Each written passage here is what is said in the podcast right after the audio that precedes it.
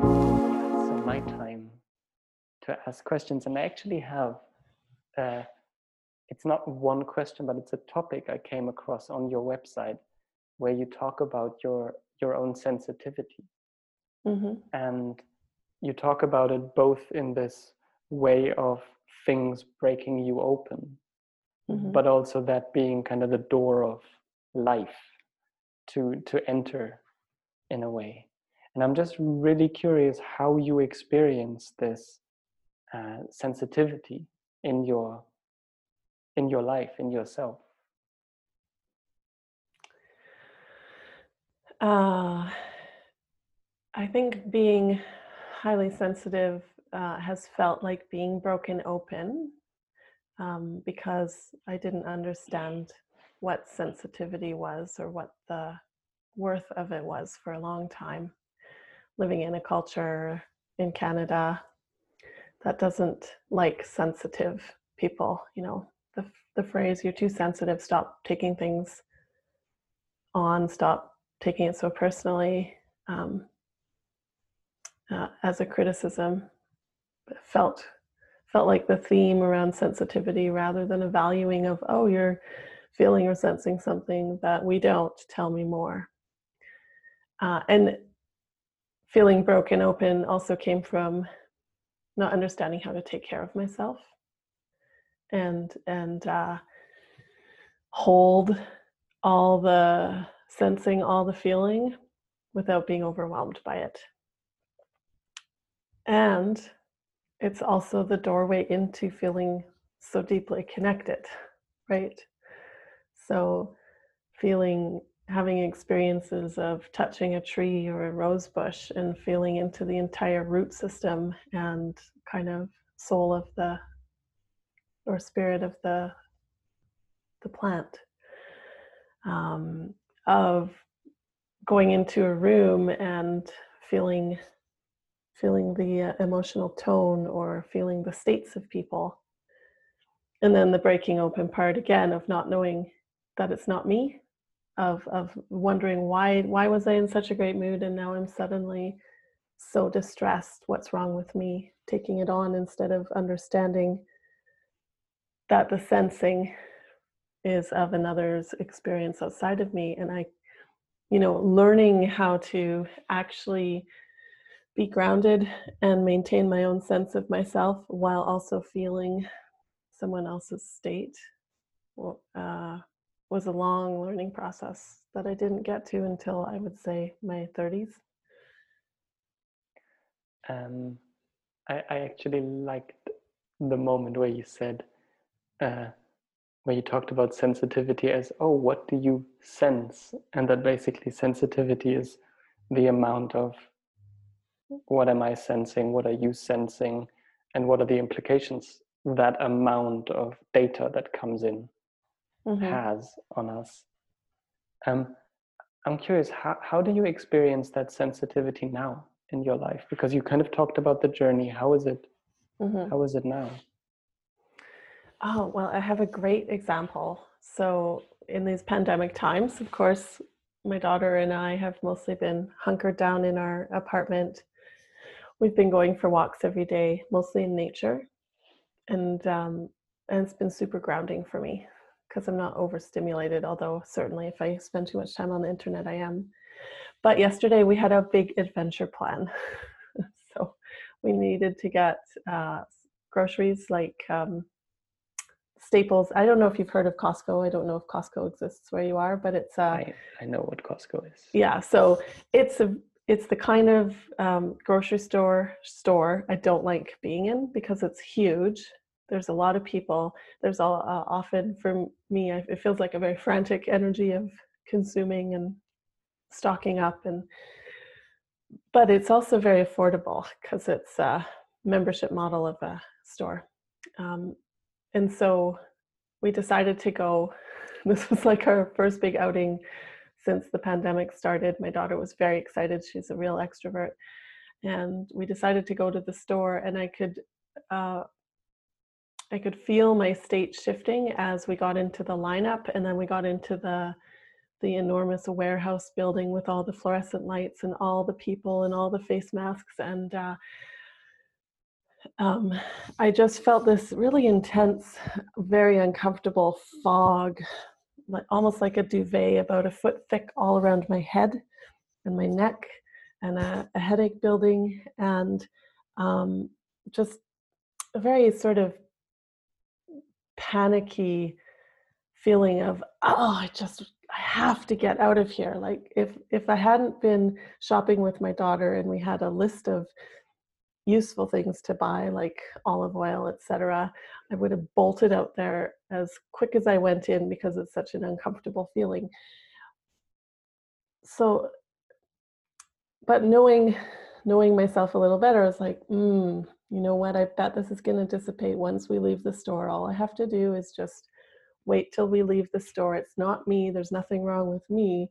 I'm not having some strange reaction. I'm i'm just feeling the vibe of the experience of people in this place shopping. And sure enough, we left and the headache had also developed and took about 10, 15 minutes. And the fog just kind of started stripping away all of those sensations and the intensity of the feelings that were arising shifted. So, in this example, it's a lot about the question of how much of what you perceive, what you sense, do you take personal? Yeah, and also, can I can I be with the discomfort of it, even if I'm not taking it personally? It doesn't feel good to be in mm-hmm. that kind of space for me. But knowing that I'm not taking it personally, knowing that it's situational, can I just be in the uncomfortable state know that I'm tuning into the state of the organization and the building and everyone in it. Just be okay being uncomfortable, knowing it'll shift rather than panicking and not doing the task that I set out to do because it feels uncomfortable. Mm-hmm. So it's it's a question of perspective and containment in a way. Can I contain it and can I keep the perspective of yeah, although it's, I think it's more a containment of can I contain my knowledge of myself as separate from the sensation and perspective that feels like it's intruding inside of me? Can I contain the me that I know is me, feel everything else, and just hold it at the edges of of my container of myself instead of having it go right into the core, which is what used to happen. That that you that you know as you, that you just pointed to, you pointed to your heart uh, when you spoke of that. H- how is that different from whatever is coming in, in for you personally? Uh, I think the difference is I can is is going inward and tuning especially my body tuning into my body as the inner source of my sense of presence and, and the differentiation of the other things that i'm picking up on coming towards me so if i'm if i'm grounded in my inner self it's easy to discern what is the outer world. If I'm not grounded in my inner self, it all feels like me, but out of my control. Mm-hmm. Yeah. Mm. That sounds tricky. Me, but out of my control. Mm-hmm. Yeah, yeah, it is tricky. mm-hmm. um, does this does this it sounds like it's very much a somatic experience, this uh, inner self. does that have a specific quality when it's there for you? Hmm, that's an interesting question. I'm I'm uh, trying to tune in and find some words for it.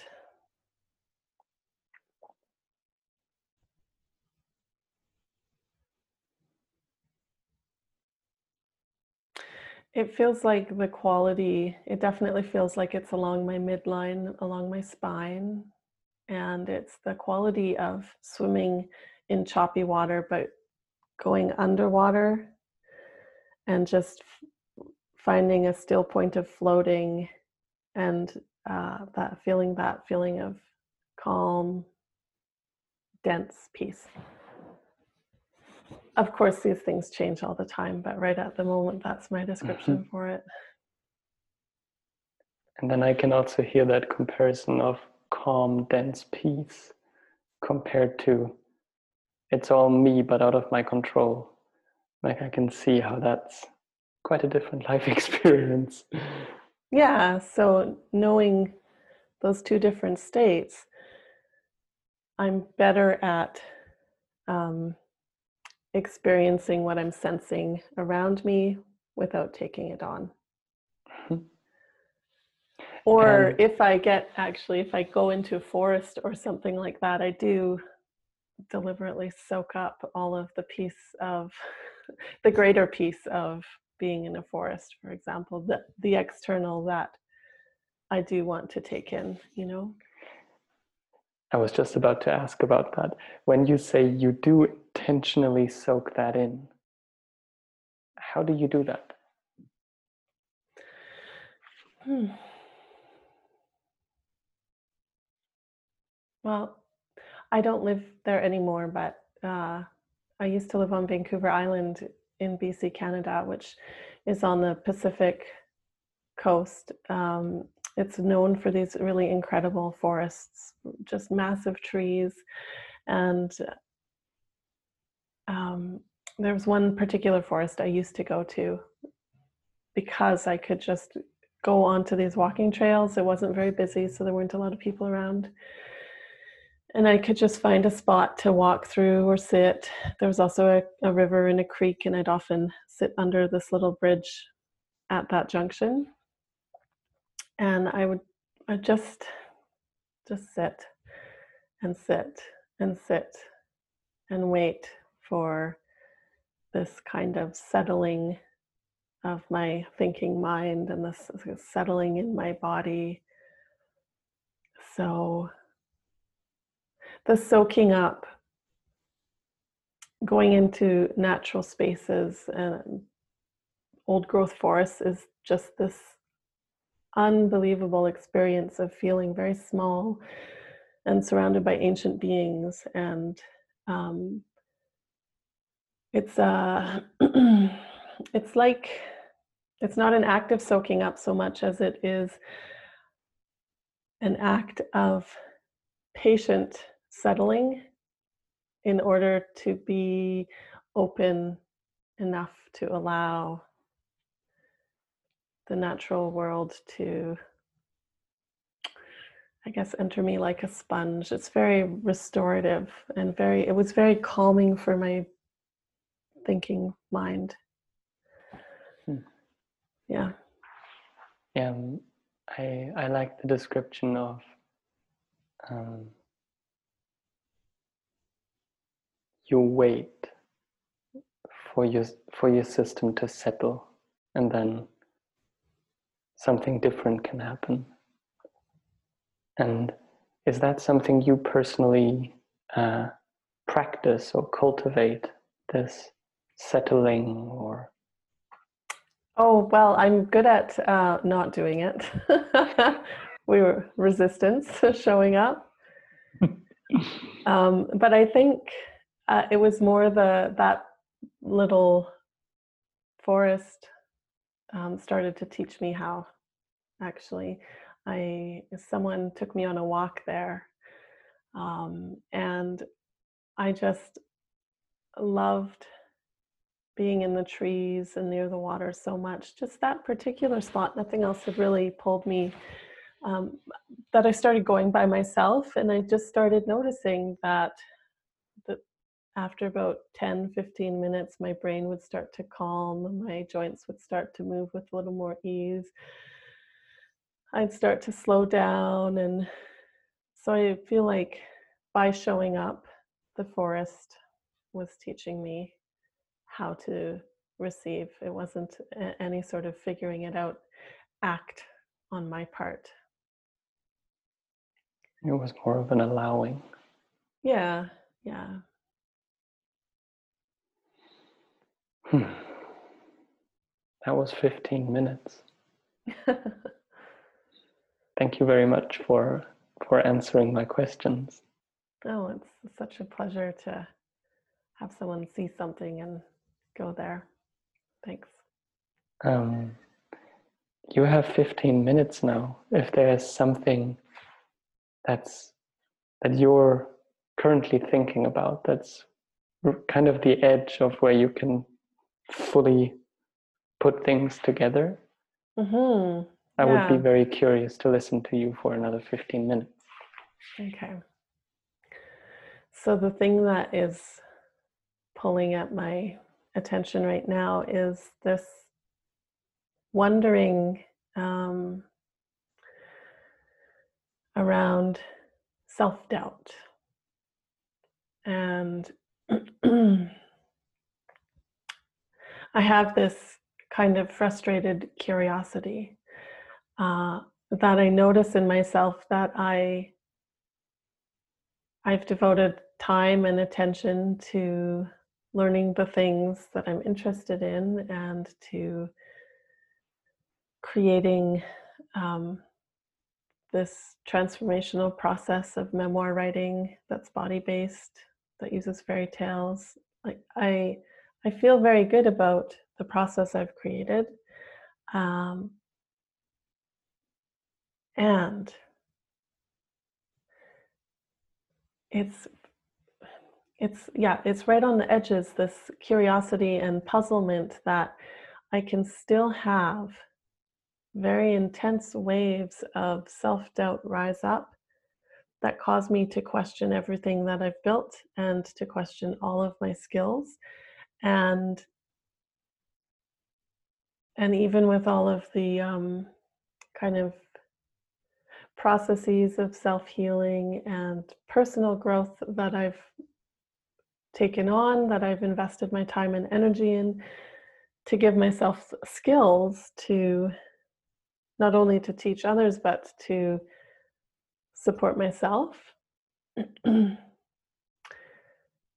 what is it about this kind of self doubt that can show up ready and able to destroy everything? Um,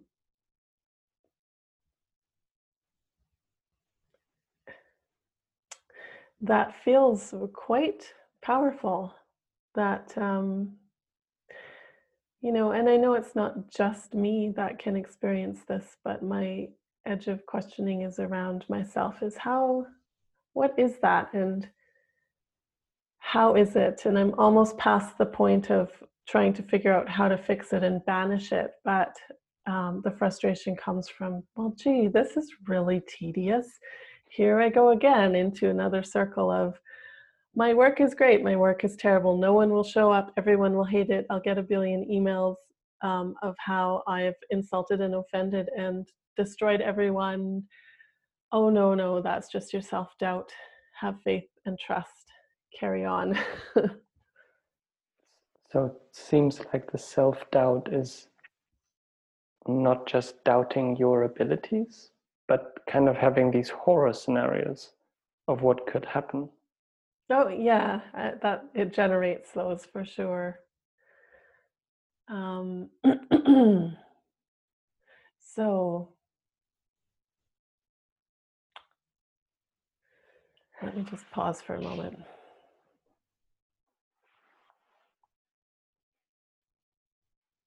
it's like this sort of uh, this little presence that is always vibrating at a different rate than the rest of me just waiting to pounce pounce on what hmm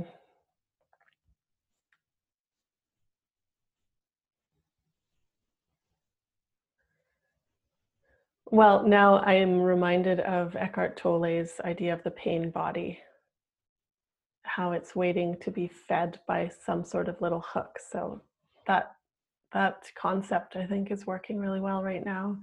It's it's it's just waiting to pounce on some little thread of fuel.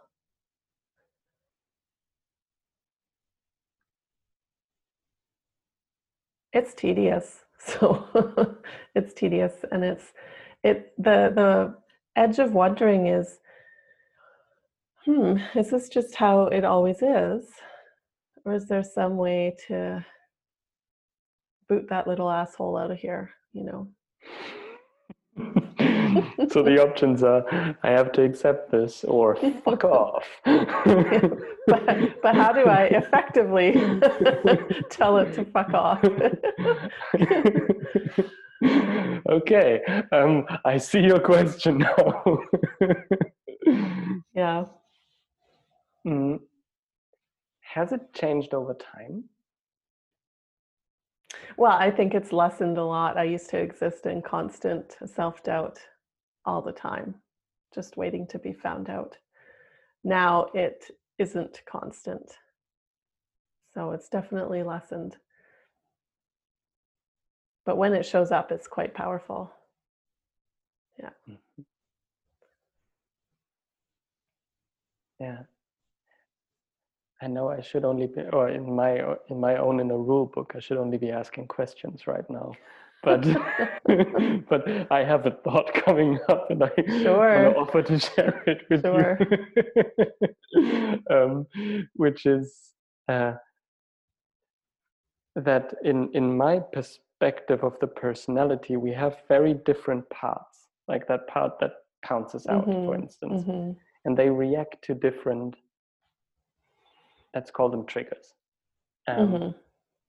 And one of the triggers I actually find in myself and in quite a lot of clients is this fear of attack. So there's there seems to be in me really a fear that if I do something, I will be attacked.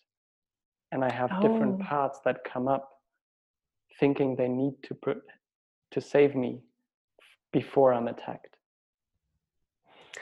I think that's not quite it, but maybe a part. Um, oh, shoot, what's the right word?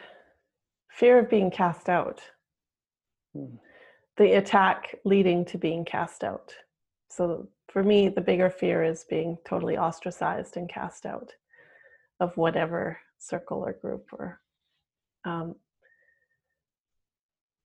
having said that, I haven't really been attacked. So I don't know how I would respond if I were really attacked through, of course, through words or criticisms. This is very interesting. So being attacked and then cast out. Mm Mhm. Mm Mhm.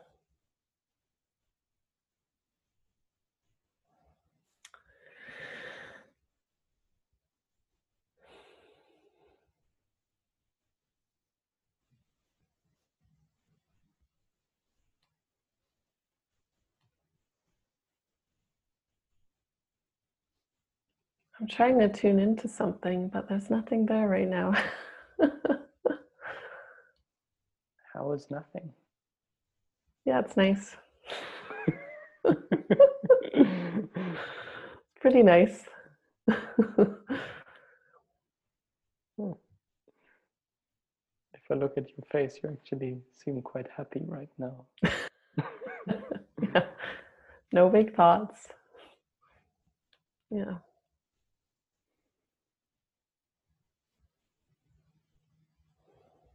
So I imagine also no uh, self doubt right now. Yeah. Yeah.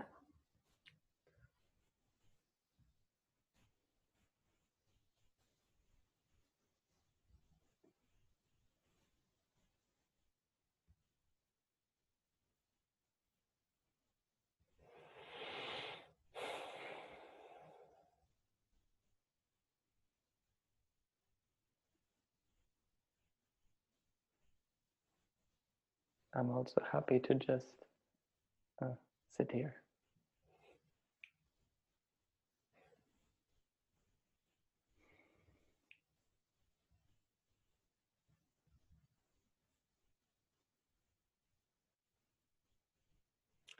So, the one thing not quite at the edge of my awareness right now um, is that I have to run to the bathroom. so, seems appropriate for this section of your podcast. Can we pause your we'll recording? just continue letting the time run. I will be right back. See you in a moment. so we're going to continue, huh? You still Mhm. have three minutes and 20 seconds to, to continue your exploration. Good lord, this 15 minutes has felt like forever.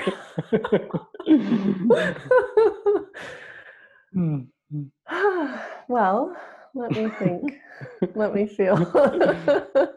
what else is chasing at the edge? Um, I also like I, I am personally intrigued also by the by the nothing, the pleasurable Mm. nothing.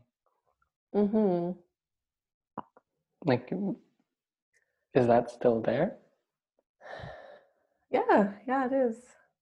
It's uh, the, it feels like the feeling of having eaten a really satisfying meal, feel, being really full. But not Not over full, no.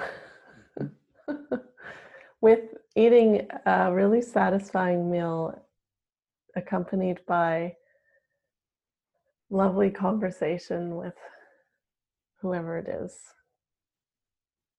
Yeah. that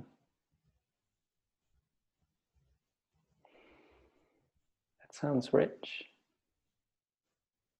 Hmm. That's this. that- It's a similar feeling to what I was describing about being in the forest and just hanging out in the forest until I feel the forest working on me to calm and settle.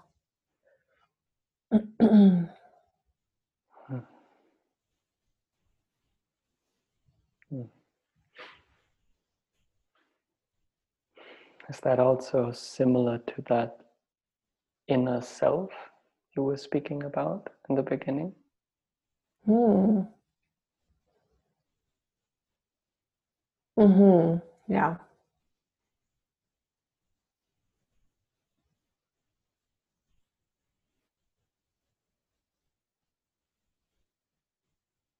Yep.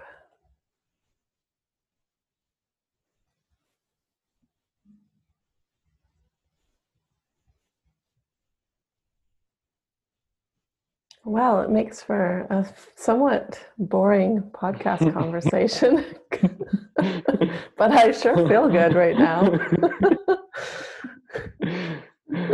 the the point is I I make these conversations absolutely secondarily for people to listen to in the end. They are very primarily for the conversation itself. So Mm. Sometimes shit is boring. It happens. but I enjoy it too. I enjoy it right now. Oh, all right. I like the expression of, well, it sure does make for a boring podcast conversation.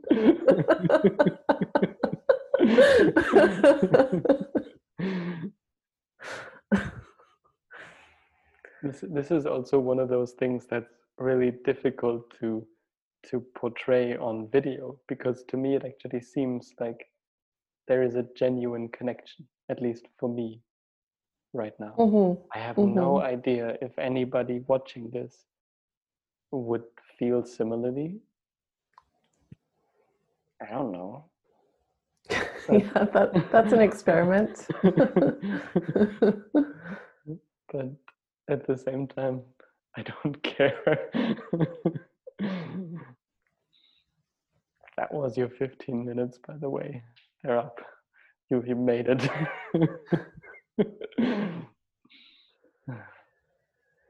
so that means Mm. we have about half time. And Great. you have 15 minutes of asking me whatever you are interested in of that can be about my life my work my views my whatever. Hmm really what interests you. I can indulge my curiosity. as much as you dare. Well, this is fun, and I wasn't quite sure what to ask, but it's just it's just showed up because I also have a podcast, and um, it sounds like maybe our motivations for starting the podcast are similar, and I'm really curious if that's the case. So, you talked about how how we sound to the listener being the secondary intention and the, the first intention being the actual conversation and connection. Am i getting that right? Um yeah for me the you kind of had two places where it started like number one i just love talking to people but i Mhm. hate i've had it so often that i would set up a call with people and we would kind of talk but kind of not like it would be this polite dancing around the bush uh, uh, Mhm. kind of thing because we don't know each other we yeah. so so creating this clear setting where it's like these are the rules. First we do this then we do that. Then kind of even though it's artificial it seems to create more clarity that actually leads to deep conversations. Yeah. Um, so that was kind of my primary primary one. And my secondary one was that i was getting bored by kind of cookie cutter conversations on many of the podcasts of like here's my pitch oh how interesting. Here's my Mhm. pitch. Oh great. Bye. I just don't like Mhm. them. i so agree with you. Uh, so you said something interesting that you made these artificial rules around the conversation which is something i did with my podcast as well. But i find that creating a structure and constraints often leads in creativity to a blossoming and it gives enough clarity for people that they can relax into the the meat of the conversation. And you know these kind of strange cookie cutter podcast conversations um, even though the rules aren't articulated the rules are there of being superficial and shallow right? So it's still i a think mostly being polite polite yeah. And and and in one way it's it's not actually about the conversation but it's about i want to have my turn to say what's important to me and you want to have your turn to say what's important to you but it's not about me listening to you. Mm, and it's not about you listening to me. So is that what was boring you most was the lack of listening? Yeah that's why i call this thing listening from self. Hmm like actually for me it's about in at its core about the art of listening Yeah. So, um, what is the richest experience? I, I don't mean like a specific person, but in this new format for this podcast, how is it most satisfying you?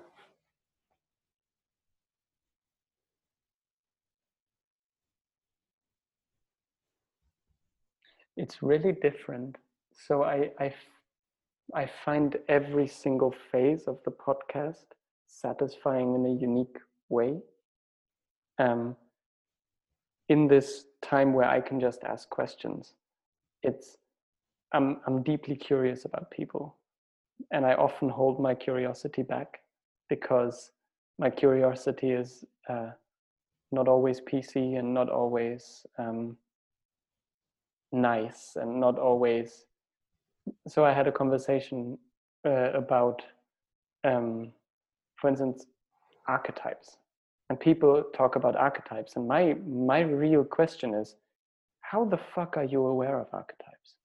And i'm not meaning that as an insult or as i don't believe in archetypes. I just want to know how are you aware of archetypes? How do you feel them? How do you perceive them? Do you see them? Is it how are you aware of them? And and it, it's easy to understand that as a criticism but it's oh yes. not. yeah. It's I really can- it's really i want to figure out how you are Mhm, aware of it because i'm aware of these weird things. I would just never call them archetypes. So i'm just Mhm. in my in the back of my mind i'm like is that the same thing? Right. Yeah. Um, but the only way to find out is to ask questions so I, i'm allowed to do that. And then i have people ask me questions because i actually like talking i just never know what talk what to talk about. So whenever people ask me questions i'm like yay i can answer them. Right. Aha. So, so, so you started a podcast where you're the host where you get to be asked questions. Also yes. I created so a world just like i wanted. Yeah, well, my self serving um, part of asking you about your podcast is that although I started my podcast with a structure and intention to get deep into things I wanted to talk to people about that don't don't usually get talked about, I'm I've become bored of my structure, and uh, and that's interesting as well. I've become bored of the things the way I set it up to be most fascinating. So I like that you've built in a section for being asked questions. That's pretty exciting to hear about. yeah i find that and i mean that's not really a question but i'll just comment on it Yeah, yeah, please comment. um, it's um, yeah it's really this sense of um, through people asking me question i can perceive myself from a different perspective and through uh, through me asking people question they can perceive themselves in a different way Mhm. and I also find that these different phases of the podcast, like me asking you about what I'm interested in, can give you a very different perspective than you talking about something you are interested in, but me still being there and listening and actually asking questions so that even in listening, I can potentially further your thought or exploration. So I actually think that these different places are um, super helpful in a way. hmm Yeah. So I have discovered, because my podcast, which I've loved for a long time, even though I confessed to recently being bored of it, I've discovered that not everyone is willing to have a deep and honest conversation, even if they seem like they might be. And I'm curious if you are having that experience or if you invite people on and somehow are not able to go deep enough. I mean, then that's the question of what is deep enough. I, and I'm I'm not Mm. sure on on that. Or if you can if you can shift below the surface of of identity based on what you do and what your interests are and have this kind of honest rapport of considering each other's questions and answering. So that's part of the reason why I start with asking the questions I'm interested in, and I context it as I can ask whatever question I want. Mm, So mhm, so that's an icebreaker. right. it's it's um, through that I can see what do people react to, how do people answer. Um, I've had people with whom I've been a lot stricter than, for instance, with you. Like, no, that that's not what I was interested in. I asked about that, and I would I would insistently ask about one point a couple of times because that's the point I was interested in. My sense was that allowed me to deepen the connection. Um, so through that i can get a pretty good feel for what the conversation is like and at the same time i do think that with each person the conversation is different and Mhm. that different people have different um, kind of mannerisms that they're that they are identified with or more or less so i think certain people are so used to feeling themselves a certain way that to actually let go of that would be scary as hell S- Mhm. and then the conversation will not go certain places and i'm Mhm. okay with that like i'm not here to to to deconstruct people's identities that's not my my idea Mhm. but i am interested in like pushing against it a little bit to see what happens and if i see oh that that's off limits then i'm also okay with that Mhm. Hmm.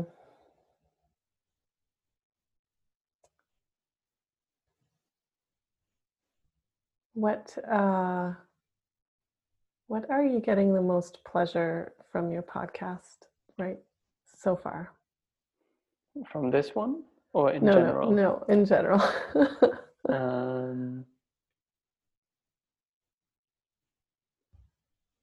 there have been two main experiences one is that i had the feeling of each time i've talked to somebody i walked out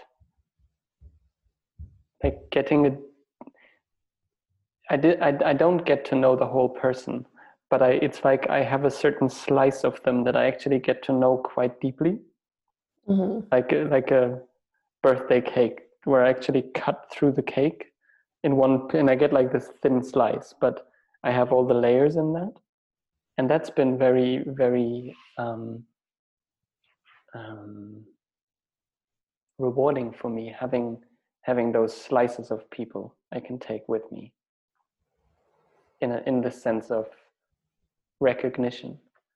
And, and the second one is actually I've found it that all the topics I've taken in here to talk about, also just because they're on the edge of my thinking and I don't yet have clear words for them, it has every time it's really helped me to to just come in here with something and then sometimes it was really a really personal exploration and sometimes it was a very content based exploration but it really helped me further my thinking. And i find that incredibly uh, fulfilling. Mhm. Furthering your thinking, what what does that mean for you?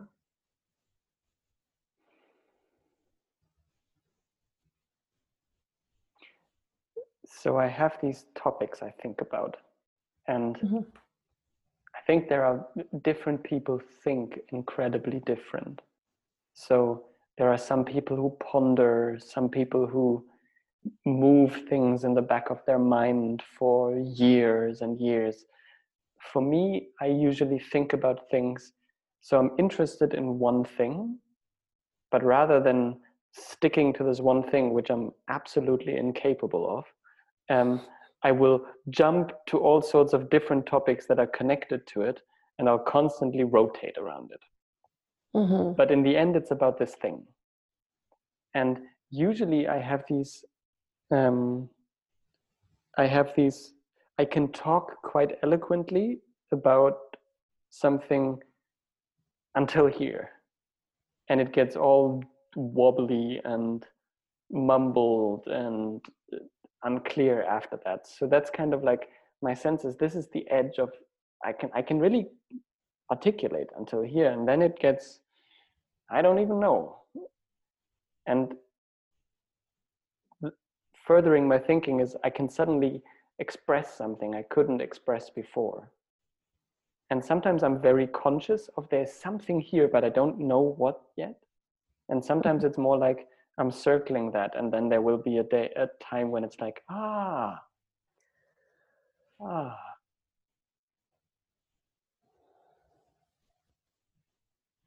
the way that you describe and use your hand gestures around your thinking process makes it feel less thinky thinky and more sensory and physical.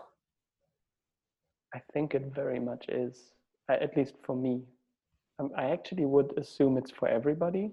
Like, at least if we believe like neuroscience and shit, mm-hmm. um, it's very sensory for everybody. Um, but my my thinking, at least the way I perceive it, is very spatial. Mm-hmm. So I have certain things at certain places, and um, I sometimes shift things around, and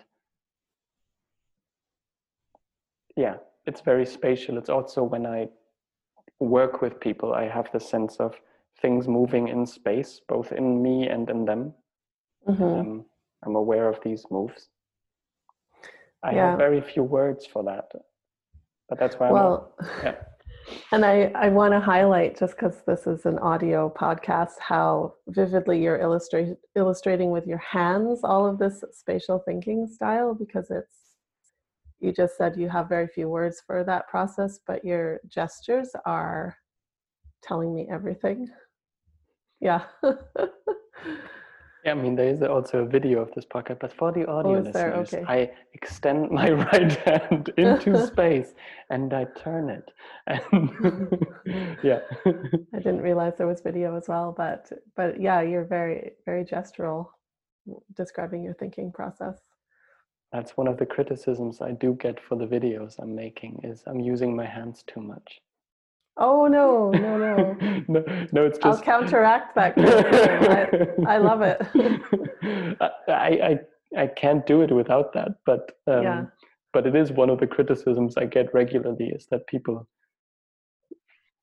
that especially people who come from a very professional background mm.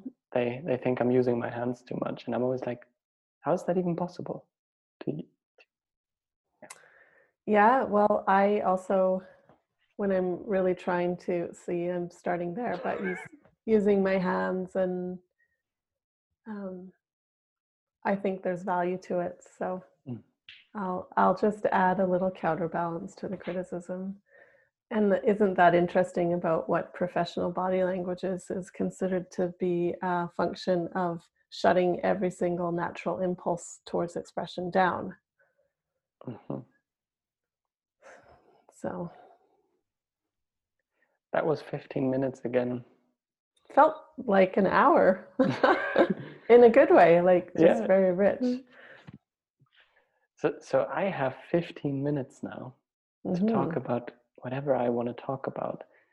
And um, so you, you please feel free to ask me questions. I, mm-hmm. I, I really benefit from that because I actually, I can think much more clearly if I get questions. Um, and the thing I want to talk about today, and I'm and I'm very curious because the last three times I've talked about things, I've always ended at really personal points. Um, I'm not sure that's going to happen today, but maybe it will. Um, is um, I'm, I've I've been researching the unconscious in a scientific way very much these past weeks. And I'm and it's been something that's I've been looking into for years now, trying to understand the unconscious from a modern kind of cognitive science perspective. So um, how do you how do you do that research in a scientific way? Um, so I'm not like a research scientist, but I, I read books about it and I look at the at the at the research and I try to connect it to the experiences I have with it. Um, but the thing I, I am super fascinated by is um, this. Did that answer your question, by the way? Yeah. Okay.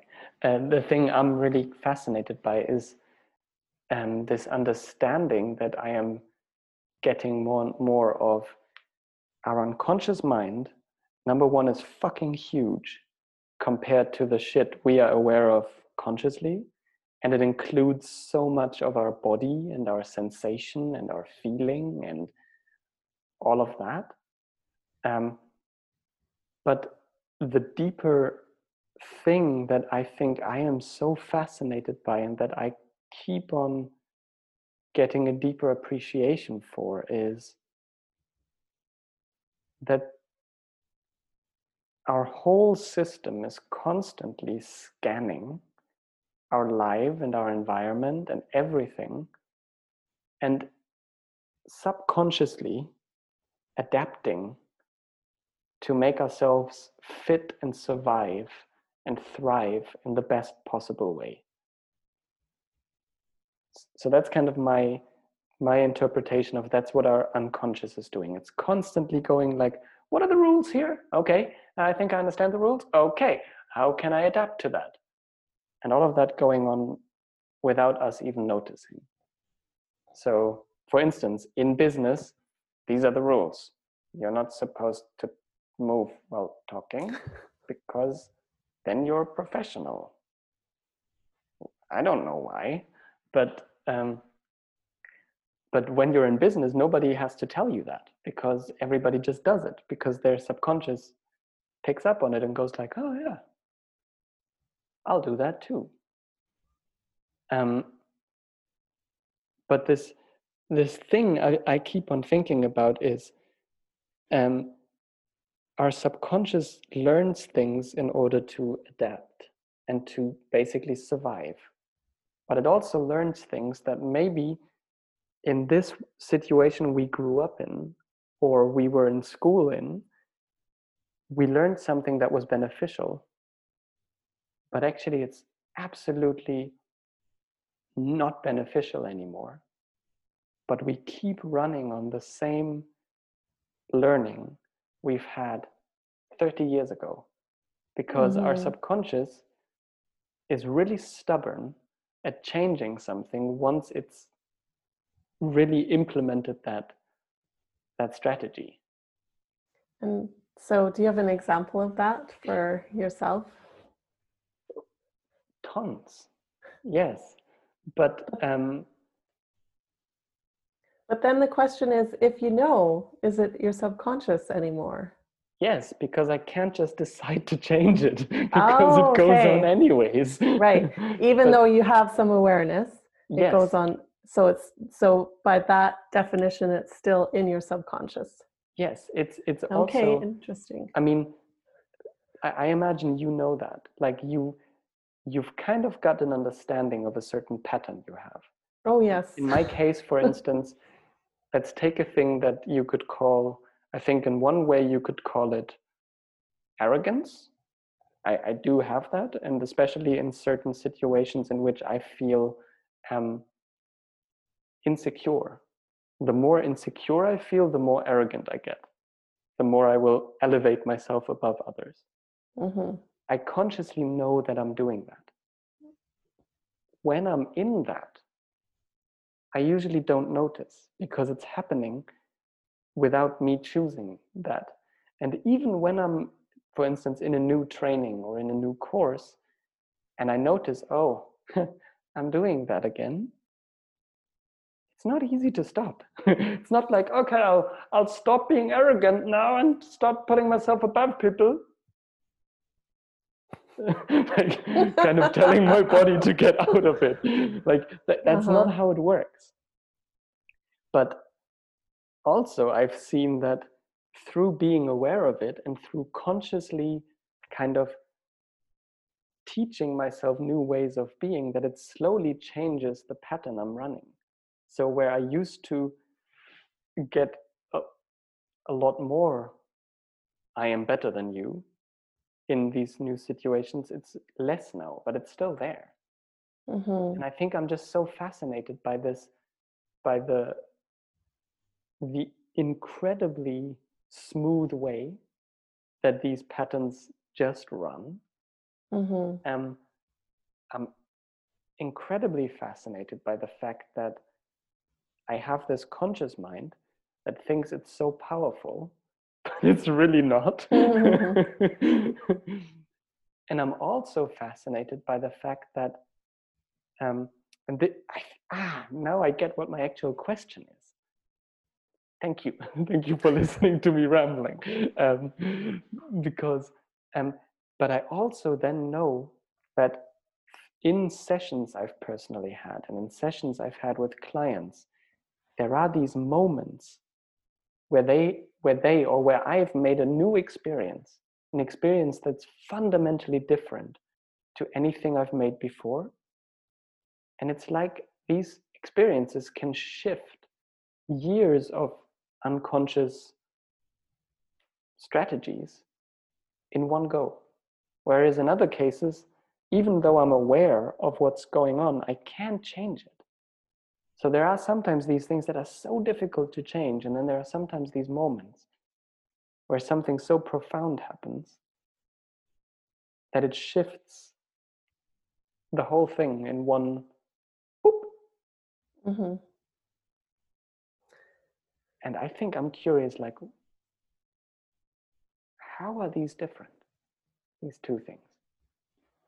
So, do you mean how is it different? The interaction where it the awareness is there, but it doesn't shift, versus the interaction where the awareness is there and the poop happens.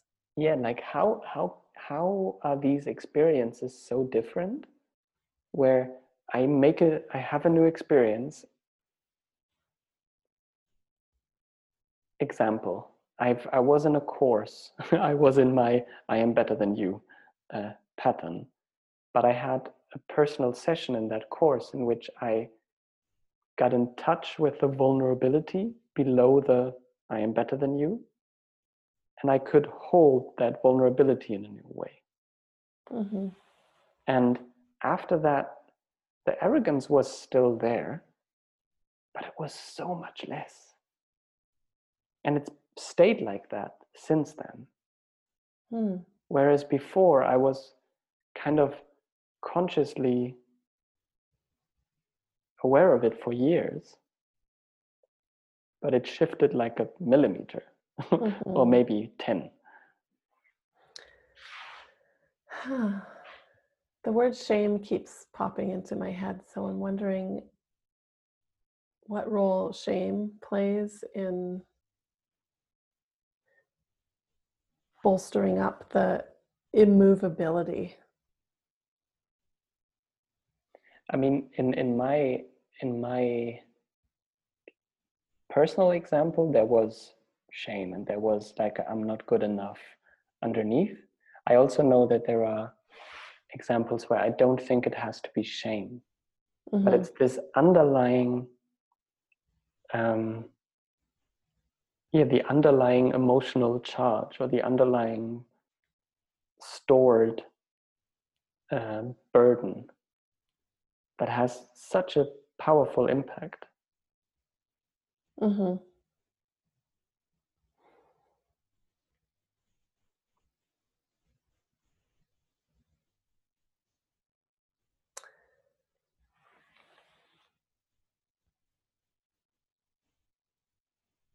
Yeah, I don't I don't have a I'm I'm feeling some like there's something between those those two states where one transforms and the other stays stuck, but I don't really have a question for it. But it's a really interesting inquiry that I've definitely wondered about as well. And I think for me, this is a wonderful moment because I have that um, I have that question clearer because it's it's something I've been kind of dwelling on longer. I, I do even have an exp- I have an explanation in in a different model that I could now just I could switch into that model, but I, I really want to understand it from this unconscious. Like maybe the unconscious really can have these moments where it realizes, oh, this whole thing I was doing was based on wrong information. Mm-hmm. Here is the correct information. Ta da! maybe, yeah. maybe that happens.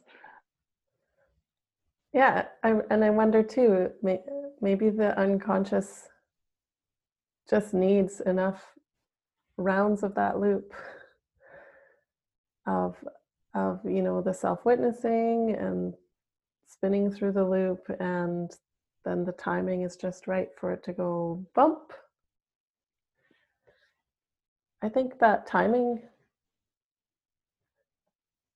and sitting with things is potent as well and easy to not uh, i wonder if it's easy to not notice that the something that seems miraculous and sudden is based on a lot of preparation in whatever form. It's that old saying of uh, luck is uh, preparation plus timing. Something like that. Or 20 years of hard work. Yeah that's, that's invisible that's hard work right? Um, but when, when you said the word timing what came up in me was grace. Because mm. I, I do really think there are these um, i used to do quite a lot of work in quite intense spiritual spaces where it was about like working with enlightenment states. And there definitely was um, an element of grace there. Mm. there was an element of people would be in a certain space where hmm something like a profound opening could just happen and two people are in that space and one person has an opening and one person doesn't. Hmm and there's absolutely no reasonable explanation to explain why one person has it and the other doesn't. Maybe there is something that that we don't see or we're not aware of but there seems to really be this grace that sometimes grace is there and sometimes what does grace mean to you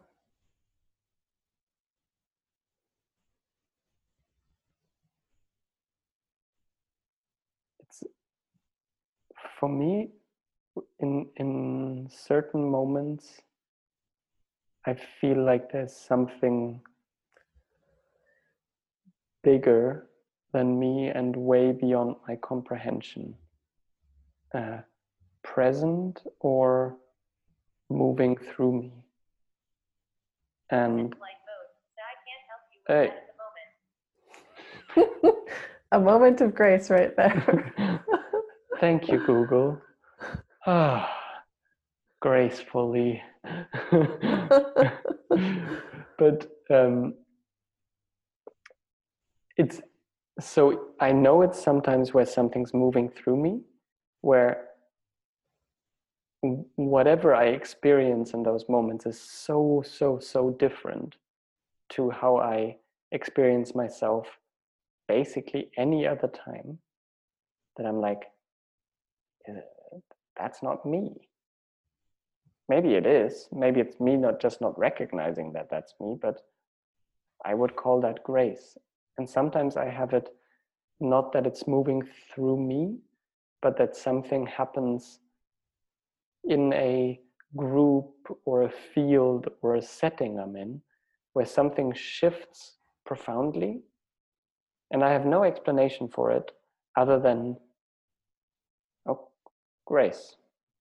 Like something happened that's way outside of my understanding. And I call that grace. Hmm.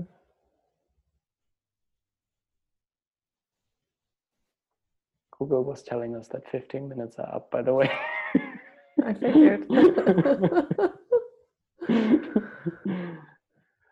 Hmm. So that was uh, the conversation. yeah, thank you. That was really um, a different and super enjoyable structure. Yeah, thank you for being here and uh, just being you.